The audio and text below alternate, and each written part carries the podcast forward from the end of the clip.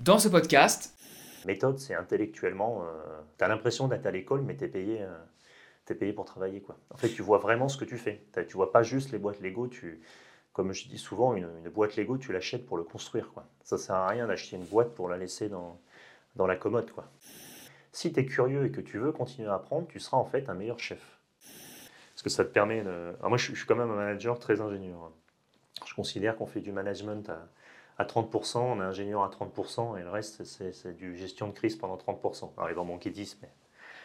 On dira plutôt que c'est quarante quarante quarante. Ça, ça, ça, oui. Ça fera cent vingt. Aujourd'hui, discussion passionnante avec Mathieu, un ingénieur en construction qui a un parcours international. Cette discussion d'ingénieur, elle est vraiment intéressante pour trois raisons. Numéro un, Mathieu, c'est un ingénieur bon, vraiment bon. Il fait, il aime faire, et malgré son évolution à des postes managériaux, là il gère plus de cinquante personnes sur un chantier à Hong Kong, il continue à vouloir faire des choses. Numéro deux, il dit ce qu'il pense sur... son métier d'ingénieur méthode, son quotidien, ses évolutions, mais aussi sur ce qui fait un bon ingénieur. Et enfin, trois, Mathieu et moi, on se connaît, puisqu'on a travaillé ensemble il y a plus de sept ans sur le chantier NorthConnex à Sydney pour Bouygues. Et il a fait partie des personnes qui m'a conseillé dans mon début de carrière et avec qui j'ai énormément apprécié de travailler. C'est donc un immense honneur qu'il a accepté de venir sur ce podcast, partager son expérience et ses conseils avec vous aussi. Les moments clés de ce podcast sont en description avec un chapitrage, car il y a plusieurs parties et que le podcast, il monte en puissance au fur et à mesure de la discussion. On commence avec le quotidien de Mathieu lorsqu'il était ingénieur méthode, en quoi ça consiste. Puis, deuxième partie, on arrive à l'évolution de carrière. Comment est-ce qu'il est passé manager, comment est-ce qu'il a eu plusieurs équipes à gérer, qu'est-ce qui a fait qu'il voulait ça et aussi qu'est-ce qu'il en a pensé une fois qu'il était là-dedans. Il y a eu pas mal de choses auxquelles il ne s'attendait pas. Et enfin, on va revenir en troisième partie sur ce qui fait un bon ingénieur et les conseils qu'il pourrait avoir à des jeunes ou à des personnes qui veulent se lancer dans ce travail, dans cette industrie. Si tu apprécies ce podcast, mon travail et que tu souhaites m'aider, écoute, tu es libre de pouvoir mettre cinq étoiles, un commentaire, un like sur la vidéo et les podcasts. Ça aiderait énormément pour les algorithmes, pour aider à le diffuser à plus de personnes et donc à ce que bah, ça m'incite à continuer à en faire de plus en plus. Et sur ce, on est parti pour cette discussion d'ingénieur avec Mathieu. NorthConnex, on a travaillé ensemble, tu étais ingénieur méthode. Mmh. Comment tu t'es retrouvé ingénieur méthode en Australie? Alors c'est drôle cette question, je pense que j'ai toujours voulu faire ingénieur méthode dans la construction. J'étais, euh, et je ne sais pas comment en fait, je ne sais pas pourquoi. Euh, je faisais mes études euh, aux arts, il fallait choisir un métier. Hein. En France, euh, les études généralistes. Euh, je voulais faire de la construction, euh, mon grand-père avait fait de la construction, je voulais voyager. Donc euh, j'ai fait ingénieur généraliste. Euh, bon, les arts, parce que je pouvais partir en Espagne. Et ensuite, ingénieur méthode, euh, ça s'est fait tout seul en fait. Et j'ai... comment tu as réussi à entendre parler de l'ingénieur méthode? Perso, je, je n'avais jamais entendu avant d'arriver euh, à, à Bouygues. Alors certes, j'étais sur une industrie un peu différente, mais je, pour moi, c'était inconnu. Et toi, c'était un métier qui t'est, qu'on, qu'on, dont on parlait à l'école? euh, Non. Bah si, méthode, méthode, on en a parlé à l'école, mais c'était de la méthode industrielle. Euh, je pense que euh, je ne voulais pas faire de design, parce que je sais que je n'étais pas bon en design. Donc j'ai fait un an de design, hein, mon, mon projet de fin d'études est en design, hein, comme ça pour valider le fait que je l'ai fait et je ne voulais pas le refaire. Et la production, j'en ai fait et ça m'a vite lassé. Et après, euh, je voulais faire des méthodes parce que c'était le, le métier où je pouvais apprendre. Je pense que j'avais une frustration vis-à-vis de, euh, des écoles comme les Ponts ou euh, le S T P en France euh, qui reçoivent une formation spécifique en construction. Moi, j'avais finalement fait une spécialité euh, quand j'étais parti en Espagne, mais j'avais pas forcément la légitimité. Et en fait, je me suis pris au jeu des méthodes, en fait. Les méthodes, euh, tu apprends en faisant. C'est exactement ça. Et en fait, tu as l'impression de, de devoir toujours apprendre des choses à chaque fois que tu fais quelque chose de nouveau. Et la démarche, je pense, est essentielle. Comprendre, c'était un petit peu comme en design, où tu faisais l'hypothèse, ton modèle, et ensuite tu faisais ton calcul.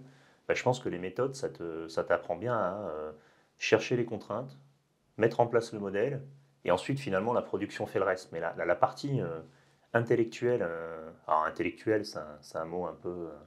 un peu important, mais la, ouais, la, la partie euh, préparation et, euh, et là où tu peux réfléchir et faire des scénarios, c'était dans, dans les méthodes. Et en fait, ça m'a, euh, ça m'a plu.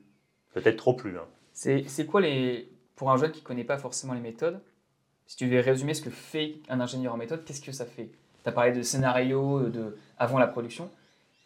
Alors là aussi, là, je pense que le, le, les méthodes ont beaucoup changé euh, de comment moi je le voyais. Hein. Moi, auto, ingénieur méthode, c'était euh, fallait que je connaisse AutoCAD. Donc j'ai fait pendant mes études des cours d'AutoCAD. Je suis arrivé, je savais utiliser AutoCAD. Alors dans la fin, de ne plus jamais utiliser AutoCAD. Je n'ai jamais aimé utiliser AutoCAD. C'est un outil, comme utiliser Excel, comme utiliser Revit aujourd'hui. Mais un ingénieur méthode, c'est d'abord quelqu'un qui, quand on a un ouvrage à construire, ou une petite structure, une grosse structure, c'est définir comment on va la faire. C'est définir, alors la comparaison avec les Lego hein, évidente, hein, c'est acheter une boîte de Lego technique, c'est ouvrir le manuel et, euh, et les pages euh, l'une après l'autre, euh, la séquence de, de construction finalement du, euh, du modèle. Et, et, et c'est vraiment une comparaison Lego parce qu'en en, en méthode, euh, on peut construire euh, de différentes manières le même produit. Donc voilà, c'est là où les scénarios rentrent en compte. Euh... Tu es celui qui va faire le manuel de, d'assemblage du Lego et tu vas chercher la, le, meilleur, le meilleur manuel possible. Tout Comment assembler ce Lego qui peut se faire de plusieurs manières différentes. Tout à fait, être sûr que chaque pièce est bien mise au bon endroit et au même moment. Mais en même temps, on est aussi ceux qui, euh, qui peuvent développer quelque chose de différent. C'est pour ça que la comparaison avec Lego est pas mal. On peut, on peut souvent faire deux modèles avec une boîte. C'est la même chose en fait. On est euh, de, d'abord, en premier, on est payé pour le modèle principal qui est de construire un pont. Et ensuite, on est aussi là pour améliorer de comment construire ce pont différemment ou comment modifier le pont de manière à ce que pour nous, Euh, contracteurs, on est euh, Bouygues, Vinci, Eiffage, euh, Razel, Faia, euh, toutes ces entreprises, on est, on est là pour, pour construire, euh, et bien le faire mieux, plus rapidement et finalement euh, moins cher. Parce qu'il y a trois trucs importants, hein. C'est euh, la technique, que ça soit faisable techniquement, donc on puisse vraiment construire avec les moyens qu'on a, euh, le programme qui est sans doute le plus important, même devant le coût, euh, donc t'assurer que la technique marche, donc on, on sait que c'est constructible. Ensuite, dans le temps, euh, qui est, voilà, exactement. Et, euh, et en troisième, on met le coût dessus. Mais le coût euh, lié euh, à l'équipement, euh, finalement, ce que tu dois construire, et, euh, et au temps, au temps que tu as pour le construire, en fait. C'est lié aux ressources, et cetera. Mais le coût doit venir en dernier. Doit venir en dernier, et c'est, j'insiste sur le devoir. Parce que ça ne sert à rien de faire un coût sur une structure qu'on ne peut pas construire. Mmh. Ouais, et pour l'image, pour ceux qui n'ont pas forcément l'habitude, c'est de, par exemple d'avoir... Euh, Enfin, un cylindre, il faut, faut visser un boulon à l'intérieur. Et le truc, c'est que le boulon, en pratique, la taille du boulon est supérieure à l'entrée du cylindre. Donc, on ne peut pas le mettre dedans et ça ne sert à rien. De... Exactement. Ou, alors, et c'est intéressant, on est en Australie aujourd'hui, euh, de avoir, je sais pas, travaillé en Espagne, en France ou à Hong Kong, euh, ce qui est mon cas, et euh, te dire, tiens, on va utiliser cet équipement en Australie. Mais en fait, cet équipement n'est pas disponible. Donc, c'est aussi simple que ça, en fait. C'est aussi adapter ta manière de travailler Euh, aux, aux ressources et aux équipements qui sont, euh, qui sont en fait euh, disponibles localement. Et, et ça, je pense que c'est... Euh, alors, ce n'est pas juste lié aux méthodes, mais euh, euh, c'est lié à la construction en général, mais c'est aussi quelque chose qui faisait que euh, je voulais faire des méthodes. C'est qu'en fait, à chaque fois, quand tu changes de pays et de, de culture, mais surtout ouais, de, de, de pays, en fait, tu changes ta manière de travailler, quoi. Et euh, c'est finalement un des soucis et un des, enfin, une des difficultés, on va dire, des, euh, des gens qui ont passé euh, quinze vingt ans, euh, et notamment euh, chez Bouygues ou euh, Vinci en France, qui arrivent dans un pays euh, comme l'Australie, où finalement, euh, ben, tout n'est pas disponible, mais surtout, il y, y a des choses qui sont disponibles localement. Alors, je pense que c'est une difficulté, mais c'est aussi super, puisque finalement, euh, quel que soit ton âge, et moi, j'ai eu la chance de venir, euh, j'étais au début de mes trente ans, en fait, d'être au même niveau, finalement, en termes de connaissances que des personnes qui avaient quarante ou cinquante ans, parce que tu dois réinventer ton travail, en fait. Ta manière de travailler est la même, euh, tu définis comment tu travailles, tu te bases voilà, sur la, la technique. La technique, tu la connais. La technique, c'est, c'est des livres de mécanique, on va dire, c'est, euh, ou des nouvelles technologies, ça, ça peut être des différents outils. On parlait d'AutoCAD, ça peut être euh, Revit, et cetera, enfin, tout ce qui est, et puis même peut-être l'intelligence artificielle. Euh, par contre ensuite bah, le programme et le coût euh, on veut dire tu peux pas trop le, le remettre en, en cause quoi. Et ça ça va, ça va vraiment dépendre de ce que tu trouves localement et en fait tu, tu continues d'apprendre. Moi les méthodes c'est un apprentissage permanent. Alors on dit qu'on apprend dans tous les métiers mais production t'es payé pour, pour délivrer un chantier quoi qu'il arrive. Ton seul, euh, enfin, ton seul euh, le, comme on dit les, les K P I la seule, le seul, le, l'objectif finalement c'est de finir dans les temps euh, et euh, de définir un coût vis-à-vis de ces travaux. Mais euh, voilà, en fait, tu es assez, assez dépendant finalement des méthodes et euh, de ce qu'il y a avant. Alors ici, en Australie, on fait méthode construction. Mais euh, méthode, c'est intellectuellement... Euh, tu as l'impression d'être à l'école, mais tu es payé, euh, t'es payé pour travailler, quoi. En fait, tu vois vraiment ce que tu fais. T'as, tu vois pas juste les boîtes Lego. Tu, comme je dis souvent, une, une boîte Lego, tu l'achètes pour le construire, quoi. Ça sert à rien d'acheter une boîte pour la laisser dans, dans la commode, quoi. Non, c'est ouais. une belle image. Euh, un truc que tu n'as pas mentionné, mais qui était omniprésent, en tout cas quand j'étais chez Bouygues, même chez iMethod, c'était euh, la, la sécurité, mais qui est overarching, qui est au-dessus de tout le reste, puisque euh, euh, les... c'est bien d'avoir quelque chose qui ne coûte pas cher, qui peut se faire très rapidement, mais si c'est totalement unsafe, on ne le fait pas du tout, et c'est... Euh, c'est tellement numéro un, c'est tellement ancré que je pense qu'on ne le mentionne pas, tout à fait. Voilà. Non, mais en, c'est, c'est, c'est vrai qu'aujourd'hui, les méthodes, et on parle, et c'est très bien parce qu'en France, on commence à en parler, et en Australie, c'est nécessaire, on parle de, de safety in design, qui est finalement de prendre en compte tout de suite, euh, en fait, d'éliminer le risque dès le, le développement d'une technique. Et, euh, et c'est moi quelque chose que j'ai vraiment appris en Australie. Et en effet, dans notre travail, en fait, pourquoi on prépare? On prépare pour identifier les risques, enlever les contraintes de telle manière à ce que ça soit moins risqué. Alors, un petit disclaimer là-dessus, hein, ça ne veut pas dire qu'il n'y a plus de risques. On est quand même payé, euh, payé pour euh, finalement euh, gérer les risques, mais au moins on les, les identifie. On les a identifiés. Et ah, identifier les risques, c'est le, le, le point de départ. Il y en a, il y en a certains que tu, que tu peux enlever totalement, il y en a d'autres qui, qui doivent rester. Mais quand on regarde NorthConnex, par exemple, on faisait des... on faisait des coupes de roches, il n'y avait personne en dessous tant que c'était pas, euh, tant qu'il n'y avait pas des supports qui étaient mis en place, du béton projeté. Des... Tout à fait. Euh, donc, euh... Et tout ça, tu le prends en compte dans ta séquence. Voilà, c'est aussi ça. Quand on définit la... comment on va travailler, c'est aussi le premier travail, c'est de collecter les contraintes et de les mettre euh, euh, de manière réaliste devant les, devant les gens. C'est-à-dire que oui, on escave, on met un support, ça, ça fait partie du cycle obligatoire. On ne va pas commencer à tout enlever. On peut étudier comment aller plus vite, mais il y a des choses qui sont, euh, bah, tu te lèves le matin, tu dois manger, euh, bah, c'est la même chose, quoi. Ça, ça fait partie des contraintes, il faut du temps pour manger, quoi. Il y a, il y a autre chose de la sécurité, et je pense que c'est important de, de le rajouter, c'est la qualité. Euh, qui finalement, le, la qualité, alors la sécurité, on va dire que c'est pendant l'exécution.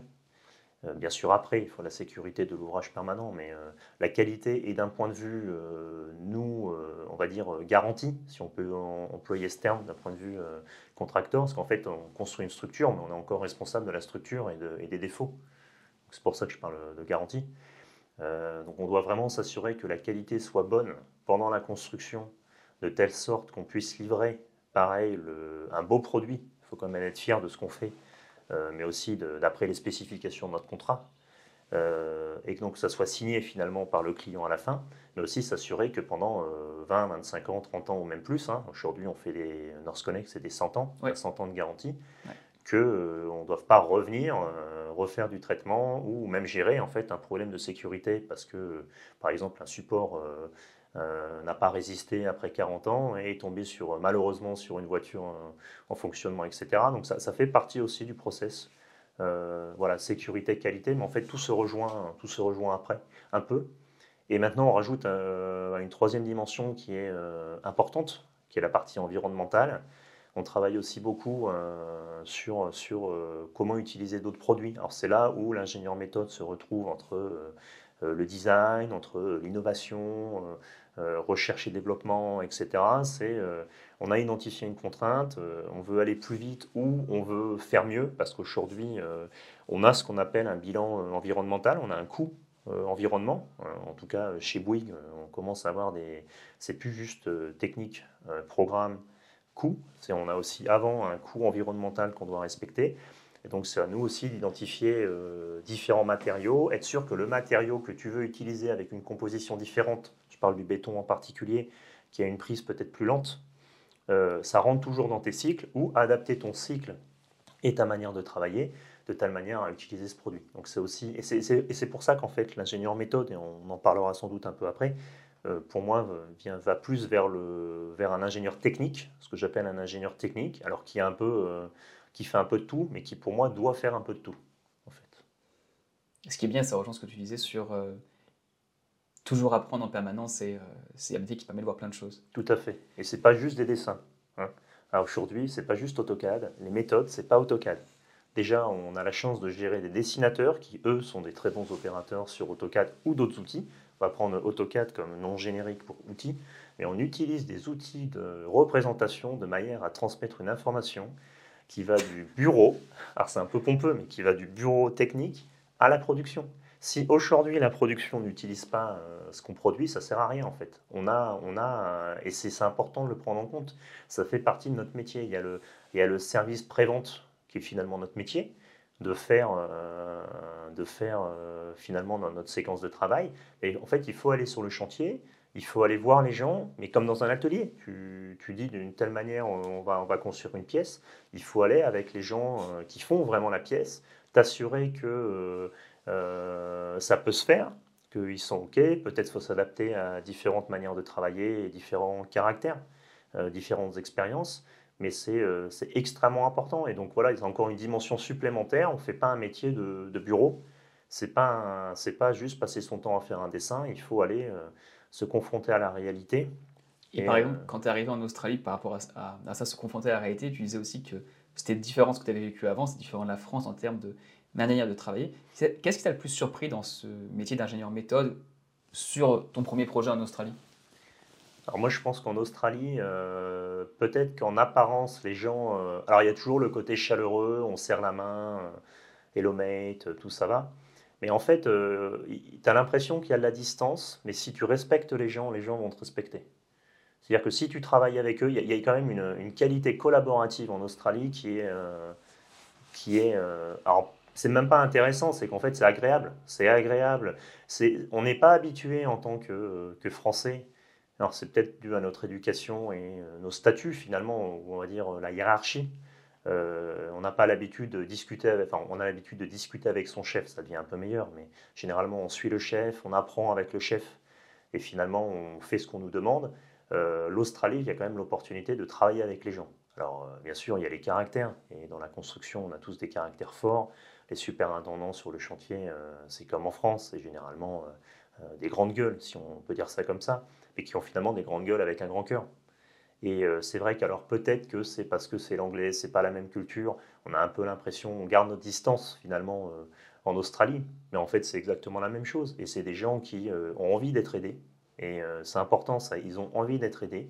Alors ils vont pas euh, absolument faire euh, euh, ce que tu leur demandes, mais ils sont contents que quelqu'un soit avec eux, et finalement tu as la même relation, tu apprends énormément avec eux, juste que c'est un peu différent parce qu'il euh, y a sans doute voilà, une barrière de... Euh, des cultures, et encore une fois, parce qu'en fait c'est une autre manière de travailler, donc on a un peu, même nous, euh, pas forcément, on se dit des fois, euh, ah je sers à rien, je fais que suivre, mais en effet oui, t'apprends, t'apprends, et c'est ensuite, euh, je trouve qu'ils sont assez euh, rewarding, euh, comment on dit ça en français. Oui, ils sont plus collaborateurs et moins hiérarchiques, c'est ça que tu veux, en termes de différence, c'est ça que tu veux dire, ou il y a autre chose derrière? Non, mais je pense qu'ils sont plus, ils sont contents d'être aidés. Euh, après, euh, après, il y a moins, peut-être moins d'esprit de corps. Alors, l'esprit de corps, c'est aussi un gros mot, mais euh, c'est vrai qu'en France, euh, enfin moi, je travaille pour Bouygues, hein, donc Bouygues, on est, on est Bouygues, surtout quand tu es en France, euh, enfin pardon, en Australie, quand tu es en Australie, euh, euh, voilà, on est entre Bouygues, et puis c'est, c'est important de, de s'entraider. Euh, c'est même nécessaire, donc euh, des fois, il y a toujours un peu, euh, on écoute euh, nos chefs, bon, il y a un peu de, de bisbille et de, et de tension. Mais finalement, les Australiens sont, sont comme nous, quoi, en fait. Hein. C'est comme tout le monde, d'ailleurs. Si tu les, tu, tu les aides et travailles avec eux, euh, il n'y a pas de souci. Mais je pense qu'il y a plus d'esprit de collaboration. Ouais. En fait, on travaille... Il euh, faut peut-être s'attendre à un peu moins de choses à la fin. Nous, nous on s'attend à un peu de mérite. Du mérite, et euh, c'est bien, c'est bien ce que tu as fait. Alors ici, on ne va pas forcément dire que euh, ce que tu as fait, c'est bien, quoi. En fait, alors, tu toi, le fais... Euh... J'ai l'impression que c'est l'inverse. Ici, on n'arrête pas tout le temps de féliciter les gens pour ce qu'ils font. Euh, alors, ça... Je suis allé trop vite, je suis allé trop vite, je me suis fait ma propre interprétation de ce commentaire, quoi. C'est comme tous les matins quand tu arrives, on te demande comment ça va, et alors je pense qu'il n'y a personne qui écoute la réponse. Alors, tu vois, j'ai pas l'impression. Moi, Genre pas. récemment, euh, alors c'était de la construction, c'est un peu différent, mais euh, j'ai dû aller faire des rendez-vous médicaux récemment, et euh, donc j'avais raté un ou deux stand-up, parce qu'on a des réunions tous les matins, et j'ai dit, bah, j'arrive plus tard, parce que j'ai eu des rendez-vous médicaux. Et euh, quand ma, mon ancienne manager, qui maintenant est directrice, a entendu ça, euh, elle m'a dit « Ah, est-ce qu'on peut faire un catch-up? Parce que euh, j'ai entendu que tu avais ça, et je veux juste vérifier que, bien, on parle un peu, j'aimerais juste m'assurer que tout va bien. » Et elle est plus directement ma, ma supérieure actuellement, en ce moment, elle va peut-être le redevenir après, mais il y a un changement, donc elle n'a pas à faire ça, et en, concrètement, ça va... La, la, comme de la discussion, il n'y a rien qui va changer les choses pour elle, parce que je lui dis... Euh, quand elle m'a demandé, je lui dis « Non, mais tout va bien, c'est... c'est C'est un pas routinier, mais c'est des petites choses et ça va, ça va se régler. » Et elle a quand même voulu prendre le temps de se dire, bon, bien, on va faire un one-on-one. Et j'ai l'impression que le, quand tu te dis que ça va pas bien, alors il ne faut pas dire, oh, tout va mal, machin, mais que tu as quand même un petit retour et que les... Enfin, j'ai quand même l'impression qu'il si tu... y, y a de l'écoute à ce niveau-là. Mais alors, je suis tout à fait d'accord. Je vais reprendre ce que j'ai dit avant. D'accord. Donc, c'est une société, une culture très enthousiaste. et qui finalement euh, est très humaine. Alors là, pour le coup, elle est vraiment très humaine. Alors, je vis actuellement à Hong Kong, qui est une société, je considère, très humaine, mais différente. Hein. C'est aussi une euh, différente manière de vivre les choses. Hein. Le bouddhisme, le taoïsme est très différent de, de ce qu'on va trouver ici, hein, plus centré sur soi-même, euh, même si finalement tu te projettes sur les autres. Euh, ici, c'est humain. Et c'est vrai que euh, poser des questions sur la famille, euh, échanger des photos de sa famille, de sa femme, même les rendez-vous finalement professionnels, euh, les, les fêtes de fin d'année, c'est euh, une opportunité plutôt de re rencontrer les compagnes. Bah, tu as, as quand même l'impression d'avoir des amis. Et, euh, et, et la preuve, euh, moi je suis en vacances euh, actuellement en Australie, il euh, n'y a, a aucun problème, les gens sont contents euh, qu'on qu'on boive un café ensemble et qu'on échange sur ce qu'on est devenu, sans forcément, une, euh, sans forcément derrière avoir euh, je cherche du travail, j'ai besoin de ci, j'ai besoin de ça. Tu rencontres quelqu'un avec qui tu es content de, de passer du, du bon moment. Mmh. Et c'est vrai que euh, quand tu mentionnes la famille et les soucis médicaux euh, en Australie, mais je pense qu'en fait ça, ça devient un peu pareil partout.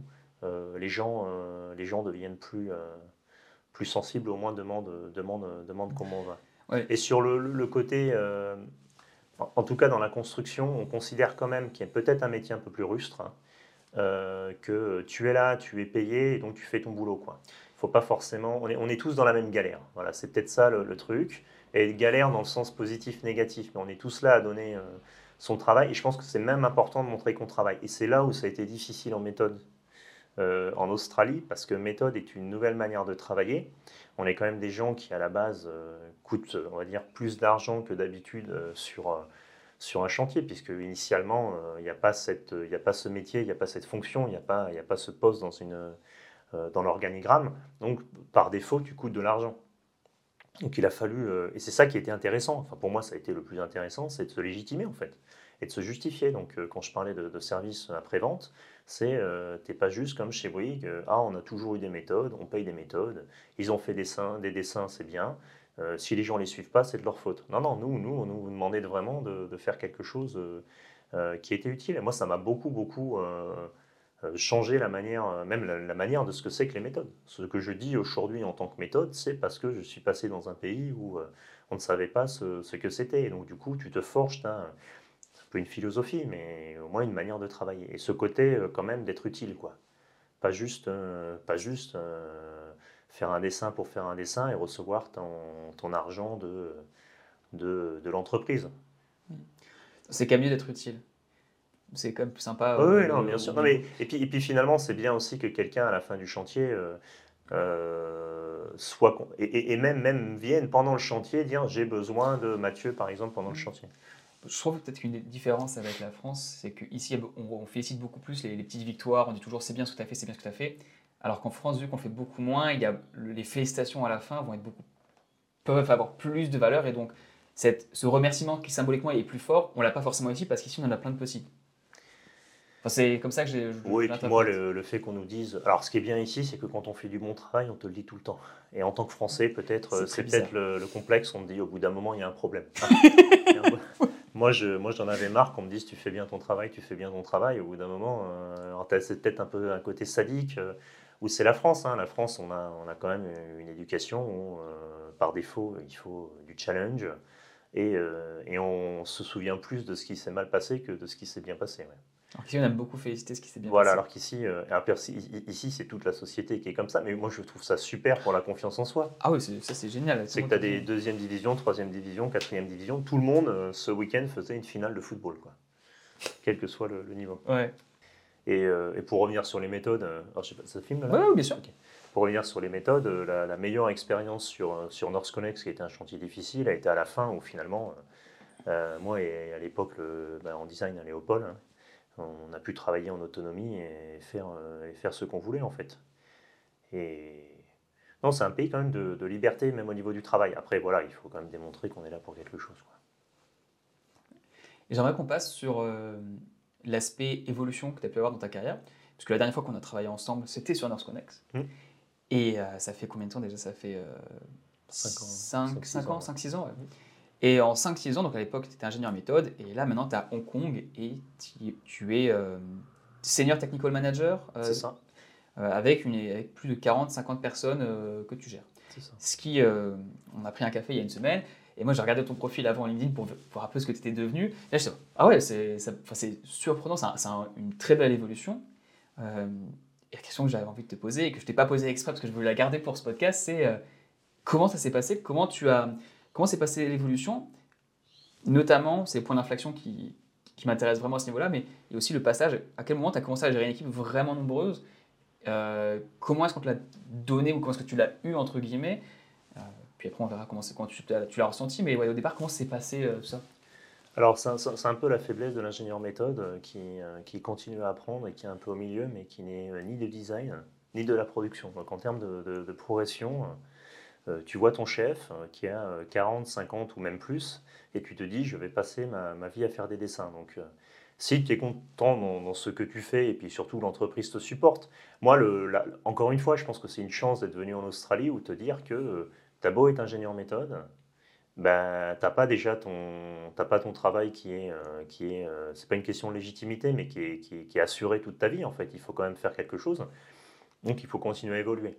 Moi après le management euh, de personnes, le management de personnes m'intéressait euh, beaucoup euh, depuis le départ, puisque j'ai commencé à, même quand j'étais à Hong Kong euh, à vingt-cinq ans, je gérais, j'avais demandé à avoir des stagiaires pour un peu voir si j'avais cette fibre de, de gestion, ça m'a toujours plu.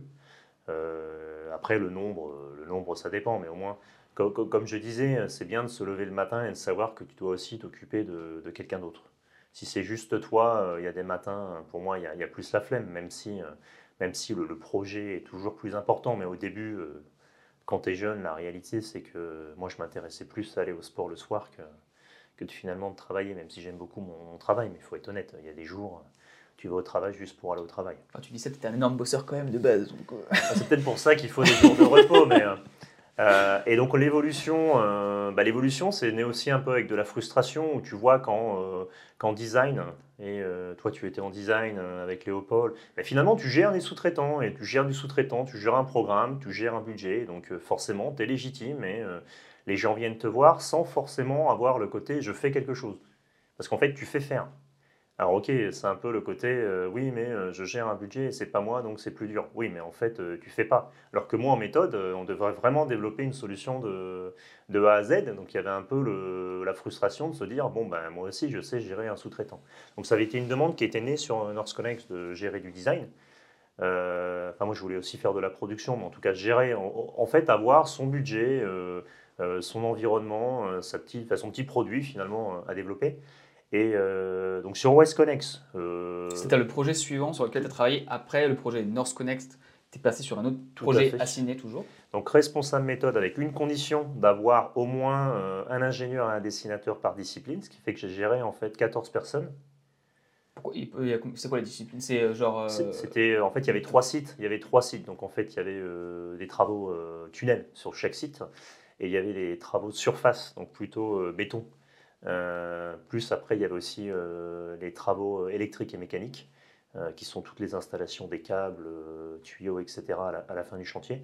Donc j'avais mis euh, des conditions sur le nombre de personnes puisque NorthConnex s'était fait avec une toute petite équipe méthode, on était très peu pour le, le nombre mmh. d'activités, donc j'ai dit que j'irais que si j'avais une équipe et j'avais besoin, j'avais ce, ce besoin d'avoir une équipe, donc j'ai eu la chance, ça s'est fait, on s'est retrouvé à, à quatorze et en plus le poste on va dire a, a évolué.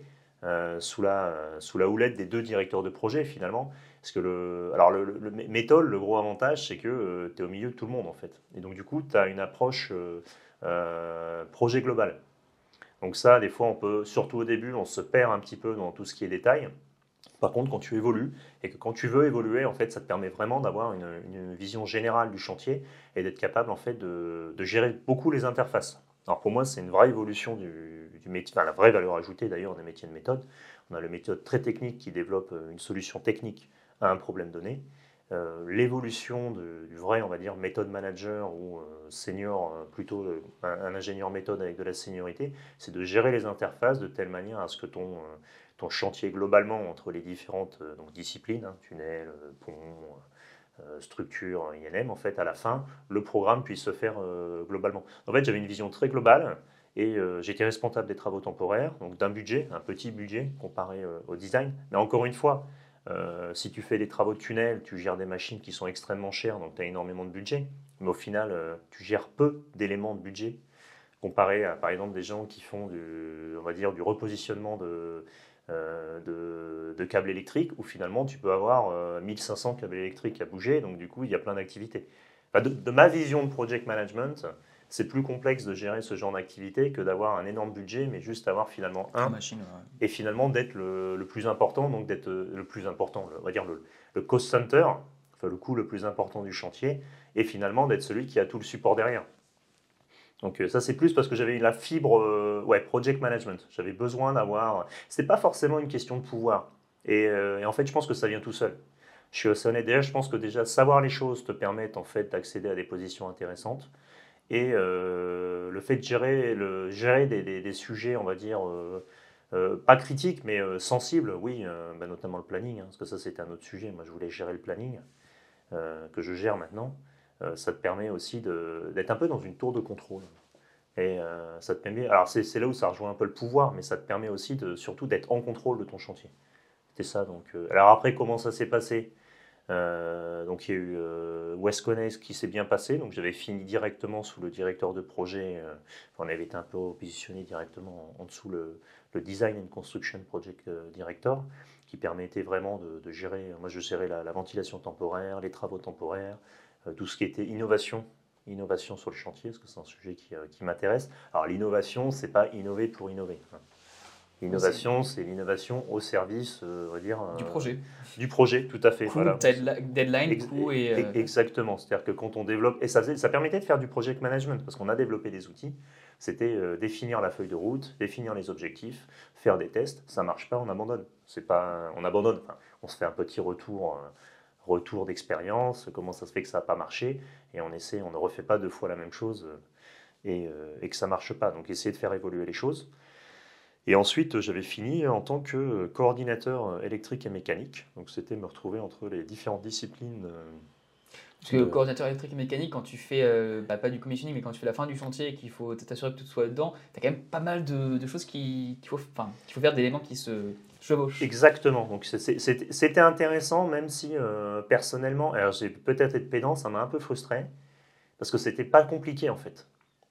C'était, alors c'est peut-être dû à ma personnalité. Ah, ah non, mais parce qu'il y avait énormément d'activités, mais j'avais tellement de recul en fait. Euh, et c'est pas moi qui faisais faire les activités, qu'en fait, bah, tu montais le, la logique en fait. Mais ça faisait aussi trois ans que j'étais sur le chantier, donc je connaissais très bien le chantier, qui était, euh, qui était en plus. Euh, en fait, je, je, je, j'aidais à mettre en place une, euh, la livraison du chantier qui avait été prévue deux ans et demi avant en fait. Ouais. Donc on va dire que c'était un peu. La chose, c'est que tu es souvent la personne qui est à ce moment-là, ou l'une des personnes qui avait la plus de connaissances sur le projet.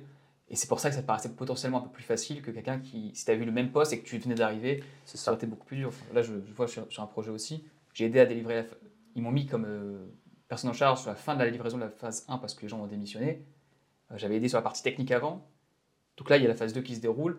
Euh, je vois l'équipe, je suis... enfin, il, y a, il y a plein de choses. Je, je réponds aux questions alors que ce n'est pas mon sujet, mais parce ouais, que tu as la connaissance du truc. Ça peut être un peu barbant, quoi. Et en fait, euh, moi, je considérais que j'étais payé pour, pour faire des réunions. Alors, ce qui était très bien... Alors, ce qui était très bien, c'est qu'en fait, euh, j'ai découvert quelque chose, c'est euh, les, les, les positions de pouvoir, en fait. Le fait que tu as, t'as une position, mais le, le pouvoir, pas le, le pouvoir, hein, c'est pas une question d'ego, de, de, d'être le meilleur, c'est en fait parce que tu as une position euh, qui, et tu reportes directement à quelqu'un qui en charge sur le chantier, les gens vont venir à la réunion et donc, du coup, la réunion va se faire. Et ça, c'est génial, ça. Parce qu'en fait, quand j'étais ingénieur en méthode, justement, vu qu'il manquait un petit peu des fois la, la légitimité, même si sur, sur NorthConnex, c'était un peu comme ça, WestConnex, on était déjà plus légitime, euh, parce qu'on était aussi envoyé par le directeur de projet, c'est une question d'organisation. En fait, euh, globalement, les gens venaient parce qu'ils savaient qu'en fait, euh, on, on reportait au, au top management, en fait. Parce qu'en fait, sur NorthConnex, les gens ne venaient pas parce que euh, si jamais ils n'avaient pas envie, ils ne venaient pas. Exactement, c'était un peu désorganisé, alors que là, il y avait une culture... Euh, de livraison du chantier qui était plutôt can-do et positive. Et, et en fait, tu te rends compte que c'est ce qui te permet de faire ton travail. Ce qui te frustre énormément des fois, parce qu'en fait, tu n'as personne qui vient et que tu as l'impression que tout le monde s'en fiche, ce qui n'est pas forcément le cas. Du coup, euh, tu dis, oh, ouais, en fait, euh, mon travail en fait, est plus facile. En fait, on a l'impression, les gens de l'extérieur, ils se disent, oh, il a une position de responsabilité, il doit gérer des gens. Et en fait, non, parce que de, de manière légitime, ta position...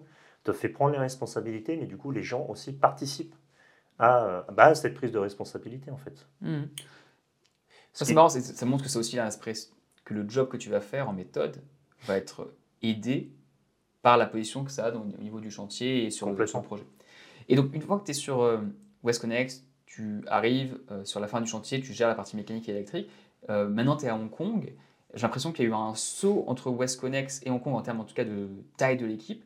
Est-ce que tu as une équipe plus grande peut-être à la fin de ton parcours sur WestConnex ou c'est, c'est passé quand tu as fait ce changement sur Hong Kong et comment est-ce qu'il s'est fait?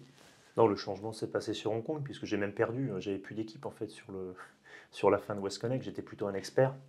Donc, euh, ah, et... le, projet, le projet, quand tu as un projet qui commence, tu as un ramp-up, donc tu as plus, plus de personnes. Et sur la fin du projet, c'est normal que quand il y a de moins en moins de tâches à faire, si tu es toujours là, il y a moins de gens à gérer. Donc l'équipe s'est peut-être réduite. Ouais. Et en fait, c'est une question intéressante parce que le... ben, moi, je voulais partir de l'Australie pour un nouveau, un nouveau challenge, que ce soit personnel et, et au niveau du travail. Et ils ont posé, proposé cette position de, de responsable technique. Et en fait, euh, je n'ai même pas forcément demandé le, l'organigramme. En fait. Une fois, j'ai vu euh, enfin, l'organisation chart et tu dis « Ah, oh, il y a tout ce monde en dessous ». Et en fait, euh, et je pense qu'on en avait déjà parlé une fois, il y a très longtemps, euh, je ne considère pas que je gère quarante à cinquante personnes. Je gère trois à quatre personnes qui, qui sont mes managers directs en dessous. Voilà. Oui. Et le reste, en fait... Et c'est pour ça qu'en fait, il faut passer son temps dessus. Et en fait, j'ai pas... Et, et c'est drôle parce que je me suis posé cette question... Euh, Est-ce que je suis stressé? Est-ce que ça va être difficile, et cetera. Et j'ai, j'ai reposé cette question, je me suis reposé cette question quelques mois après, et ça s'est fait avec un naturel. En fait, je ne vais même pas expliquer. Et c'est, c'est, c'est ça qui est fou, j'aurais préféré dire que j'étais stressé, et cetera. Et en fait, euh, alors je connaissais en plus le directeur de projet, et euh, quand tu connais, finalement, tu es peut-être plus stressé, mais je ne connaissais personne euh, en dessous dans l'équipe. C'était euh, beaucoup plus de départements, notamment, alors là, là où c'était plus compliqué, c'était euh, c'est tu gères des départements que, que tu ne connais pas du tout. Aujourd'hui, euh, design management, je considère que je, je savais le faire, méthode, euh, je savais le faire, mais euh, en détail, euh, tout ce qui est euh, le digital, euh, la qualité, l'environnement et la géotechnie, par exemple, qui reste aujourd'hui une gestion euh, d'experts, ben c'est là, j'y suis allé avec une approche qui était euh, « j'apprends ». Et en fait, euh, du coup, ça s'est fait naturellement. Et je, je, je, je, j'admets aussi ne, ne, ne pas tout connaître. En fait, aujourd'hui, euh, quand tu manages quarante à cinquante personnes, euh, tu as une expertise. Je pense que c'est un peu commenté. En fait, t'es, t'es bon, tu as une expertise. Et, et ensuite, globalement, tu sais gérer les gens et tu sais discuter avec les gens. Je pense qu'il faut le côté quand même un peu social. Essayer, euh, les six premiers mois, ça a été beaucoup de discussions avec les gens. Euh, sentir les gens, alors sans sens positif euh, comme, comme négatif. Mais c'est euh, savoir comment ça marche. Et ce... Moi, j'aime pas trop le, le mot management, mais je pense que c'est plus une question d'organisation. Essayer de trouver la, la meilleure organisation et l'assumer. Alors, je pense que j'étais prêt d'un point de vue responsabilité déjà. Je pense qu'en fait, quand tu le veux vraiment, il y, y a beaucoup de gens qui veulent être chef pour être chef, quoi. Mm-hmm. Et, et moi, en fait, le, on, on continue dans l'apprentissage, en fait. Moi, le, j'ai énormément appris en, en, en management de personnes, en, en organisation, en management d'équipe, parce que j'ai été exposé, en fait. Tu voulais être chef pour apprendre? Ben complètement, et je, je, et je pense qu'il faut continuer à apprendre, et je veux continuer à progresser, et je vais continuer à progresser, parce qu'en fait, je veux être exposé pour apprendre. Et j'en ai parlé à notre responsable des ressources humaines talent, qui me dit, oui, euh, mais on cherche aussi tes compétences, je pense que, et, et tu le lis dans tous les, tous les livres de management, si tu es curieux et que tu veux continuer à apprendre, tu seras en fait un meilleur chef. Après, il faut, il faut aussi choisir le bon projet. Quand, avant de partir à Hong Kong, j'avais l'opportunité d'aller... Euh, aux États-Unis avec, un, avec mon ancien chef sur Hong Kong. Et je savais qu'avec cette personne, euh, même si je la respecte énormément et je l'ai souvent au téléphone, parce que j'en ai besoin, j'en ai besoin personnellement et professionnellement, et euh, ça fait du bien, c'était bien aussi, tu, tu sais que c'est plus trop compatible, ou en tout cas, ça ne s'adapte pas à ce que tu veux à ce moment-là. C'est-à-dire qu'en fait, si tu veux, toi, être exposé, euh, par exemple, vis-à-vis de, de, de, du siège ou euh, de personnes plus seniors, en fait, euh, en haut de l'entreprise, tu sais que cette personne sera toujours entre, euh, entre, euh, enfin, entre toi et, on va dire, le siège. Donc, c'est aussi bien de prendre des, des positions qui sont un peu plus exposées. Mais il faut aussi en discuter, en fait. Il faut en discuter, euh, faut trouver les, les bons chefs, la bonne opportunité. Et une fois que tu l'as, en fait, il faut la prendre. Alors, c'est pas simple, hein. Moi, ça a duré un an. Hein. Pour de... avoir ce poste-là ou pour être plus à l'aise dans le poste en lui-même? Non, euh, alors plus à l'aise dans le poste. Euh... Je n'ai pas, pas compris quand on dit que ça a pris un an. Qu'est-ce qui a pris un an? Ça a pris un an à partir d'Australie, quoi. Ah oui, ok. Là, à mobile, trouver, à la avoir mobilité, la, la, la voilà, position, l'opportunité. La... Okay. Par contre, une fois qu'on l'avait, on l'avait, quoi. Et j'ai vu ça chez pas mal de personnes chez Bouygues euh, qui ont demandé à faire des mobilités pour diverses raisons, soit pour rentrer en, en France ou en Europe en tout cas, en tout cas pour partir ailleurs sans avoir forcément de contraintes. Ça prend du temps parce que la position, on ne va pas la créer de toute pièce pour mmh. quelqu'un. Il faut qu'il y ait le projet. On va essayer de faire en sorte que le, le, il y ait une position dans l'organisation chart, dans l'organigramme, qui peut être adaptée à la personne qui a des compétences et tout. Mais il faut que le projet existe. Et donc, ça peut prendre du temps juste pour que bah, voilà, Mathieu veut partir, il a levé la main. Ok, maintenant, on va regarder ce qui se passe. Ça va prendre quelques semaines. Ah, bah, il y a des projets qui vont tomber dans trois à six mois parce que tous les autres sont déjà bookés. Le temps que le projet se mette, ok, il arrive. Et puis après, c'est... voilà, il faut un peu de patience et de... Euh... et de réalisme, on va dire, et de rationalité aussi, parce qu'après, on a, la, on a la famille. Moi, je dis souvent qu'il y a trois choses à gérer. Hein. Le travail, alors c'est plutôt la, la position, parce qu'il faut aussi choisir un métier qui nous plaît. Ça, c'est un, à part si vraiment on a des contraintes. Euh, on vient, donc, il y a la famille, hein, le travail et l'endroit, en fait. Euh, donc, en fait, il faut adapter. Faut, c'est un équilibre. Hein. Il y a trois points, ça fait un plan. Hein. On arrive à... Moi, j'ai eu la chance, parce que niveau travail et niveau famille, euh, c'était bien, c'est ce qu'on voulait. Euh, ensuite, euh, bon, l'endroit, euh, l'endroit finalement, on, c'est pas qu'on s'en fichait un peu, mais ça tombait bien aussi. Mais euh, ouais, il faut, il faut pas non plus tout accepter, quoi. C'est ça. Le... Et, et au contraire, au contraire, on a la chance de, de faire des métiers riches, pas forcément des métiers de riches, mais si, on est aussi du coup euh, riche et on a, on a la liberté de, de pouvoir choisir les gens avec qui on travaille, euh, la manière dont on travaille. On a reçu une bonne éducation, une très bonne éducation. Alors, qui nous en plus généralement ne nous a pas coûté très cher nous, en tant que Français, donc euh, euh, il faut en profiter et, euh, et voilà, on peut, on peut essayer d'avoir beaucoup d'argent, mais, euh, et c'est bien, on prend des risques, mais on peut aussi avoir une très bonne vie, et euh, euh, d'un point de vue professionnel et intellectuel, c'est ça aussi la richesse. C'est notre petite partie. Inspirationnel. Ben non, mais c'est important. Et donc, t'as, t'as mis un an à avoir ce poste-là qui s'est ouvert. Qu'est-ce qui t'a le plus surpris quand tu as commencé sur ce poste euh, qui... où là tu gérais des personnes qui géraient d'autres personnes? Bah, la légitimité, en fait. Tu arrives dans une... Euh, je disais souvent ici qu'il euh, euh, fallait finalement se battre pour le fauteuil. C'est un petit peu comme le chairman, c'est le, c'est le monsieur de la chaise. J'ai toujours dit qu'il fallait en fait se battre pour être sur la chaise. Et en fait, une fois que tu as une position, tu as la légitimité, en fait. Tu as la légitimité, tu as la responsabilité, très bien. Mais en fait, euh, si on parle en termes de pourcentage...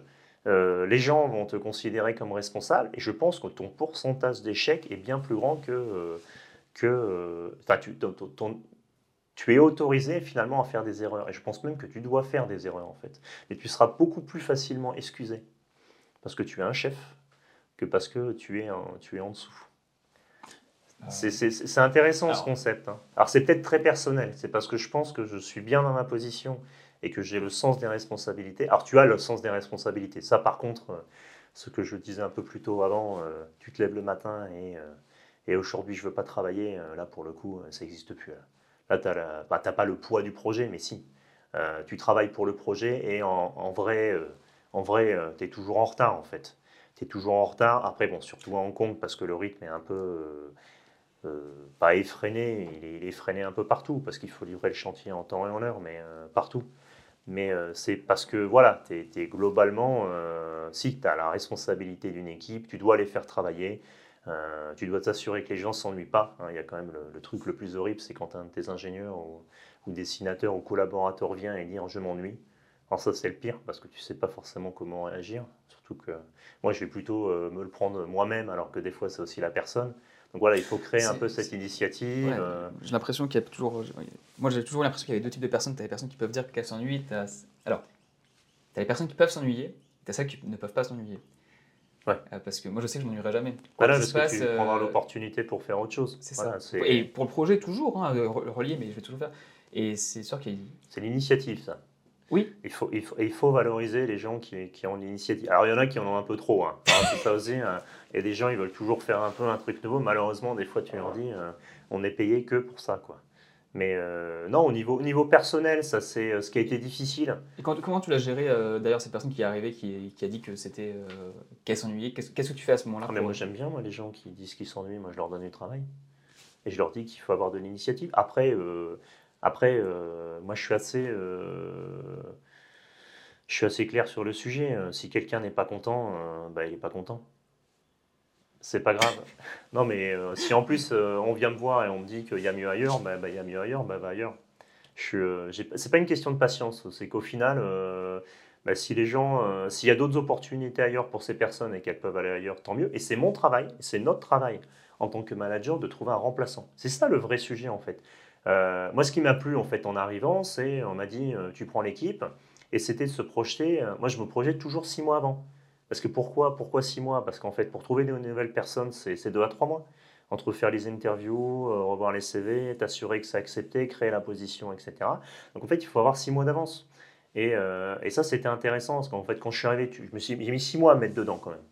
Six mois à mettre dedans, autant. Moi, j'ai en plus, je suis quelqu'un quand même qui aime bien aller dans le détail, donc le fait de ne pas tout. C'est pas une question de contrôle, de ne pas forcément tout connaître en détail m'a gêné. Puis, euh, c'est enfin, facile, entre guillemets, tu, tu, tu reviens toujours sur ce que tu connais en fait. Parce que ça te permet. De... Alors, moi, je, je suis quand même un manager très ingénieur. Je considère qu'on fait du management à, à trente pour cent, on est ingénieur à trente pour cent, et le reste, c'est du gestion de crise pendant trente pour cent. Alors, il va en manquer dix, mais. On dira plutôt que c'est quarante quarante quarante. Ça, ça, ça, oui. Ça fera cent vingt.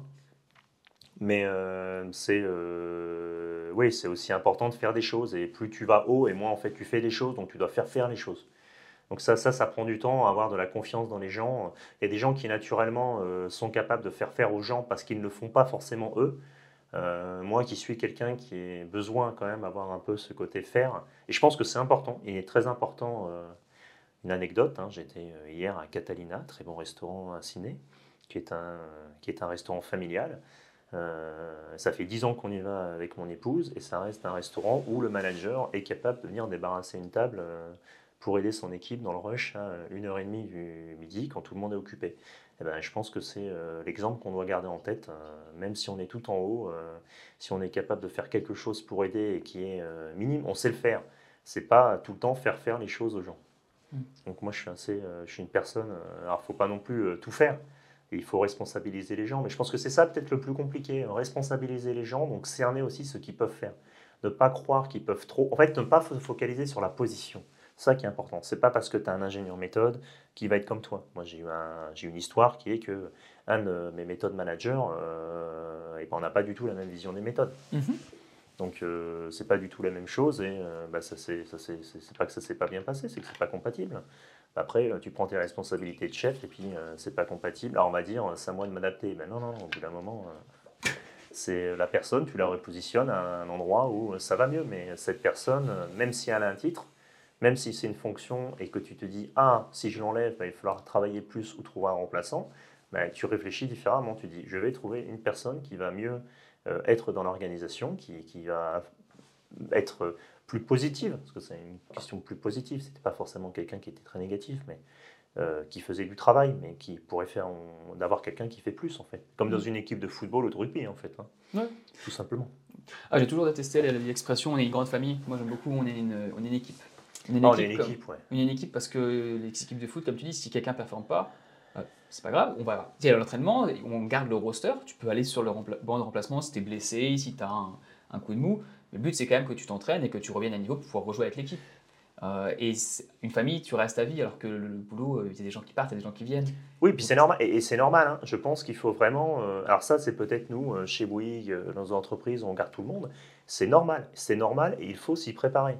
C'est vachement important. C'est vrai que vous euh... disiez euh, une grande famille, non? C'est pas ça qu'il disait justement? Il n'y a pas un truc comme ça dans le... Ah, on est sans doute une grande famille, oui, mais une oui, famille... C'est comme, comme ça que les gens se disaient, mais ils restent très très longtemps dedans. Donc enfin, euh... Moi, j'ai de la chance, je ne suis pas très proche de ma famille, donc euh, ça dépend de la relation qu'on a avec cette famille. Donc ça dépend de la définition du mot famille qu'on a. Hein. Absolument, absolument. Mais euh, non, non, on est, on est là pour faire un projet, et j'espère que... Moi, je veux juste que quand les gens euh, commencent le projet et, et font un projet avec moi, ils sortent grandis du projet, alors d'ailleurs qu'ils restent dans notre entreprise ou qu'ils aillent dans une autre. Aujourd'hui, et c'est pour ça que je pense qu'il faut se focaliser sur, sur les gens et ce qu'ils font, euh, pas forcément le titre, ou et cetera. C'est la fonction. Tu peux avoir un titre beaucoup plus bas. Moi, j'ai, euh, je suis passé d'un projet ici qui était petit, où j'étais responsable méthode, à un titre qui était juste euh, ingénieur méthode senior sur un autre chantier. Mais quand tu comparais finalement le, le scope, euh, bah, valait mieux finalement changer de titre pour avoir ce scope que... Euh, que de rester sur un petit chantier. Et je vais faire la même chose dans l'évolution aujourd'hui, je vais repartir sur un petit chantier, parce que mon chantier actuel est un, est un méga projet, pour être exposé à des responsabilités euh, plus variées, on va dire plus variées et plus globales sur le chantier, de manière à, à apprendre. Si, si on, moi je peux donner un conseil, je pense qu'il ne faut pas déprécier les petits chantiers. Je pense que quand je suis venu en Australie, je suis venu sur ce qu'on appelle un petit chantier qui faisait euh, deux cents millions d'Australiens de dollars, ce qui est déjà euh, conséquent, mais qui était varié. Et euh, j'ai jamais autant appris que, que sur ce genre de chantier. Alors tu peux aller sur un gros chantier parce que tout le monde te regarde, parce que tu as de l'exposition. Et on revient un petit peu sur le sujet, euh, quand tu es en haut dans l'organigramme, tu as plus d'excuses ou tu es plus respecté. C'est pareil, tu es sur un gros chantier, donc euh, ton entreprise va dire oh, « c'est sur un gros chantier, donc le travail il est bien, euh, et cetera » En fait, c'est ça, tu as plus le droit à l'erreur. Euh, je pense qu'on a plus de, de compassion parce qu'à la base, on, on prend plus de risques ou... Euh, on prend plus de responsabilités, mais le petit et gros chantier euh, euh, à choisir, il faut aller sur un petit chantier, on apprend bien plus. Après, le gros chantier permet d'apprendre autre chose, notamment euh, la partie relationnelle, oui, il contraint à une grosse euh, organisation politique, mmh. politique, et tu apprends la patience. Mais je pense que c'est une question d'âge aussi. Tu, euh, avoir trente ans sur un gros chantier, euh, c'est super pour apprendre. Quand tu es finalement dans une position, euh, euh, pas débutante, mais même senior, c'est génial. Tu, par contre, tu ne peux pas avoir une position de responsabilité, euh, en tout cas légitime, quand tu euh, quand as moins de quarante ans. Enfin, on prend quarante ans un peu comme un âge, euh, comme une période charnière. Mais euh, oui, tu as plus de chances d'être légitime et d'avoir un poste intéressant et d'être écouté quand tu as des cheveux blancs ou plus de cheveux.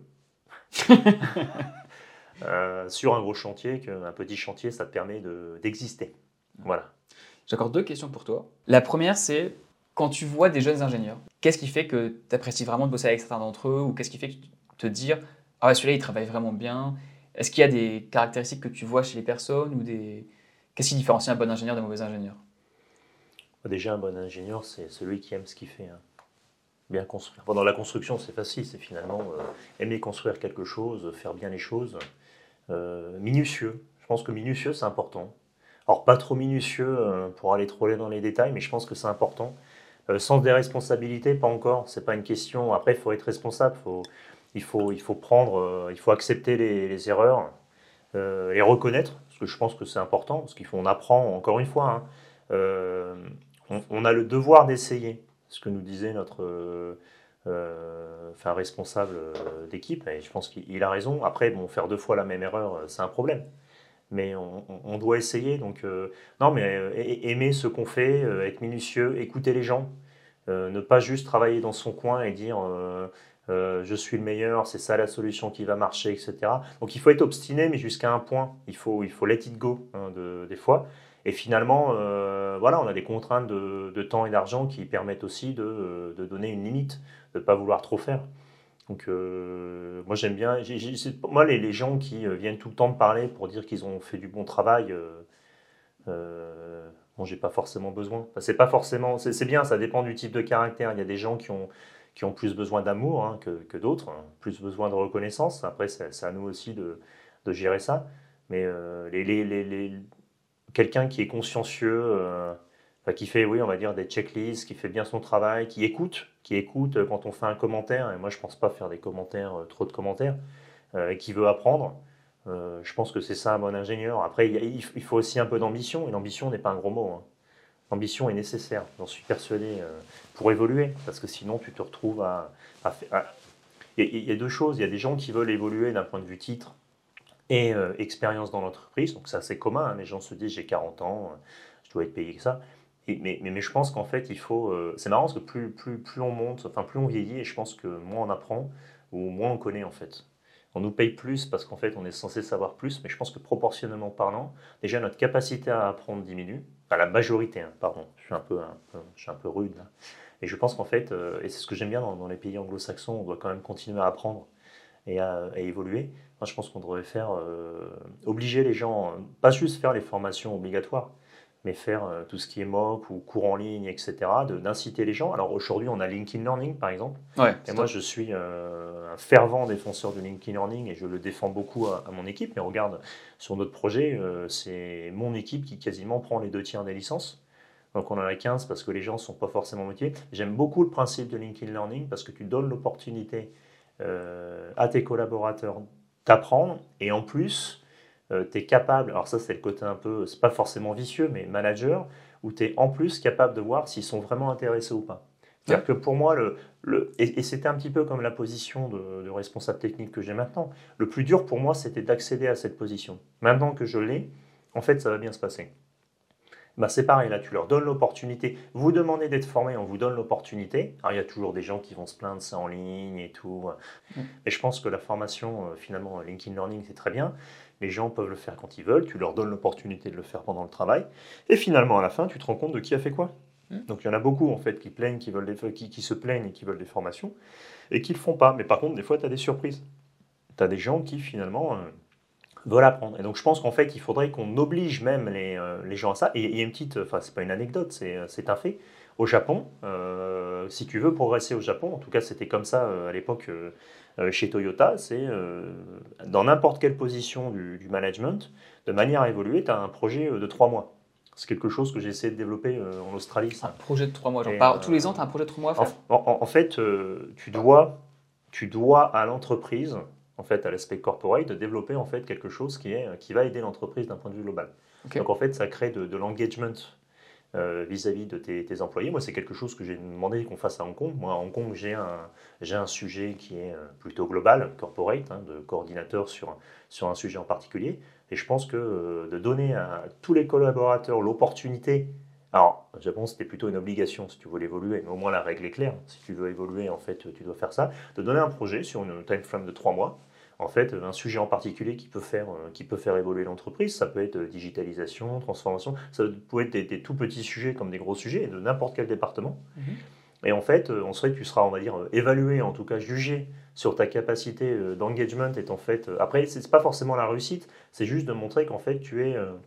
Tu, tu fais quelque chose pour ton entreprise. Okay, tu as ton travail de, de tous les jours, mais tu veux aussi faire évoluer l'entreprise globalement, comme tu peux faire évoluer l'industrie. On peut aussi valoriser, et ça c'est quelque chose, euh, enfin moi je dis tiens beaucoup, euh, valoriser le volontariat par exemple dans, dans les écoles, ou euh, faire des revues pour euh, ici Engineer Australia ou Institution of Civil Engineering. Je pense que ça montre un certain état d'esprit, et je pense que c'est sain. Et alors ça c'est peut-être le message le plus important. Je pense qu'il est sain de faire autre chose que juste notre travail. On travaille tellement que, euh, même, même à l'extérieur, on discutait euh, il y a une semaine, euh, des gens qui donnent des cours de yoga, et cetera. Je, alors, je ne vais pas le mettre comme une nécessité, mais je pense que, enfin si, en fait, si on voit la vie de manière générale, ça devrait être nécessaire. L'entreprise ne peut pas l'imposer, mais je pense que c'est sain d'avoir euh, une autre activité. Euh, en plus, euh, on est, on est peut-être père, mère, euh, enfin, euh, responsable de famille ou d'autres choses, mais de, de faire une activité, on va dire... Euh, Euh, qui, te, qui te permet même de se développer. On peut très bien faire du, du coaching, ou et cetera. Je pense que c'est bien d'avoir une autre activité que, que juste le travail et, et on va dire la, la vie de tous les jours, quoi. Moi, ça me parle, ça me parle. On fait des podcasts. Euh... non, mais ça montre un certain, euh, un certain caractère et attitude. Et je, je pense que ça montre aussi une certaine... Euh, ça forge le caractère et ça montre une certaine ambition. Voilà. Et ça permet aussi de clarifier son ambition. Parce que être, euh, être un petit peu dans l'entonnoir du travail, on voit que le travail, on voit que ses collègues, on voit ses gens évoluer. En fait, on se crée un peu un film. Et, euh, et la vie, en fait, euh, moi, le travail me donne énormément. Parce que, je, oui, j'aime le travail, j'ai pas honte à le dire. J'aime mon travail, j'ai la chance d'aimer mon travail. Et euh, je fais aussi en sorte d'aimer mon travail. Je pense que c'est important. Il faut pas le... Euh, on passe beaucoup d'heures au travail, donc euh, autant, autant faire un travail euh, intéressant, en tout cas euh, jusqu'à maintenant. Et, mais c'est aussi bien d'aller euh, d'aller chercher de la satisfaction euh, à côté. Fair enough. Dernière question pour toi, qui, qui est un peu similaire, donc on va essayer de trouver un, une autre chose, mais c'est pour un jeune qui va commencer euh, potentiellement dans les méthodes, ou qui aimerait, euh, qui a peut-être commencé dans les méthodes, qui voudrait poursuivre, un jeune ingénieur, si tu avais un conseil à lui donner, euh, qu'est-ce que ça serait ? Et ça peut, si tu veux tourner la, la, la question différemment, selon l'angle que tu vas voir, c'est... Si toi, tu devais donner un conseil quand tu as commencé les méthodes, quelque chose qui aurait pu t'aider à aller plus vite, à mieux apprendre, ou, ou un encouragement, qu'est-ce que ça aurait été ? Moi, c'est assez basique, hein, il faut quand même apprendre, quoi. Donc, euh, il faut quand même... Alors, quand même, j'ai la chance peut-être d'aimer mon travail, mais en fait, on fait un métier tellement varié que... Bah, ne... Alors, si, un, un vrai conseil, un vrai conseil, et je pense un, un conseil super important qui va permettre de garder les... les portes ouvertes. Moi, quand j'ai fait ingénieur, euh, ingénieur généraliste, j'aimais bien parce qu'en fait, euh, on ne sait pas trop ce qu'on veut. Mais euh, c'est marrant, c'est un peu le raisonnement par l'absurde. On ne veut pas forcément avoir des, les portes fermées, quoi. On veut avoir le plus euh, euh, de, porte ouverte de portes ouvertes possible. Et en, et en fait, on se rend compte que plus, euh, plus on évolue et plus on ouvre des portes, quoi. Donc, c'est un peu embêtant parce qu'en fait, on, on veut avoir des portes ouvertes, mais en même temps, parce qu'on est ingénieur, on aime bien savoir quelle porte prendre. Donc, c'est toujours un peu difficile. On a, on a, enfin, difficile. On, a, on est libre, on a le choix. Et je pense qu'en fait, ce qui est important, c'est toujours essayer de faire quelque chose de nouveau. Moi, j'ai une règle, chaque projet, j'ai euh, essayé de travailler avec des nouvelles personnes euh, et faire un sujet différent. J'avais commencé sur, euh, dans, le, dans le tunnel. J'avais quitté Hong Kong parce qu'il euh, y avait un sujet, déjà je voulais faire autre chose, donc changer de pays, changer de culture, euh, de changer de personne avec qui je travaillais aussi, et aussi de changer le, sur ce, ce quoi je travaillais en fait. Je suis allé faire autre chose que juste du tunnel, on a fait toutes les infrastructures autour. C'est pour ça qu'aujourd'hui je dis que je fais plus des projets d'infrastructure de, de tunnel. Et si on reprend NorthConnex, même si je supervisais, le, donc le superviser ça permettait de prendre un peu une position de... on va dire, de, de, de responsable management sur le tunnel. Alors, ça ne m'intéressait vraiment pas de m'occuper du tunnel. Par contre, je me suis occupé de toutes les petites structures sur M deux I, donc qui était une extension de NorthConnex, qui était plutôt du, du pont, donc qui m'a permis justement d'aller sur, euh, d'apprendre des choses là-dessus et, de, et d'être finalement autonome sur cette partie. Et ensuite, il y a la partie sur WestConnex, où le but était vraiment de, de suivre l'ensemble. Et la partie... Euh, I N M Coordinator à la fin, finalement, a permis aussi de, de valider, entre guillemets, la partie, je sais gérer cette partie-là sur un chantier. Et à chaque fois, et une des raisons aussi de quitter euh, l'Australie avait été de, de quitter mon directeur de projet, avec lequel j'avais travaillé en quatorze ans chez Bouygues, sept ans, et c'était important de, euh, de se dire, est-ce que j'existe sans cette personne ? J'avais cette, ce besoin de me dire, euh, aujourd'hui en Australie, ça s'est bien passé, mais euh, tu es finalement, le, pas le protégé, mais si... tu es en tout cas protégé par cette personne. Alors je pense que ça, en fait, ça, ça, ça, il faut que ça marche comme ça. Un directeur de projet, de projet finalement, euh, va protéger son équipe et on est tout le temps, à un moment donné, euh, le protégé de quelqu'un. Mais j'avais besoin d'avoir ce, ce challenge personnel, de me dire, est-ce que je, je suis un bon professionnel sans cette personne ? Mmh. Donc faire quelque chose de nouveau à chaque fois. Alors moi, euh, peut-être à chaque fois, peut-être trop de, de changements, parce qu'on est parti à Hong Kong, il y avait changement de position, changement d'équipe, changement de personne. Mais euh, je pense que c'est super important, tu gardes plein de portes ouvertes et surtout tu apprends en fait, tu continues à apprendre et, et essayer de développer quand même une compétence globale. Et moi le management était un... J'ai fait une formation de project management euh, l'année dernière quand j'ai eu mon Covid en France, j'avais le temps.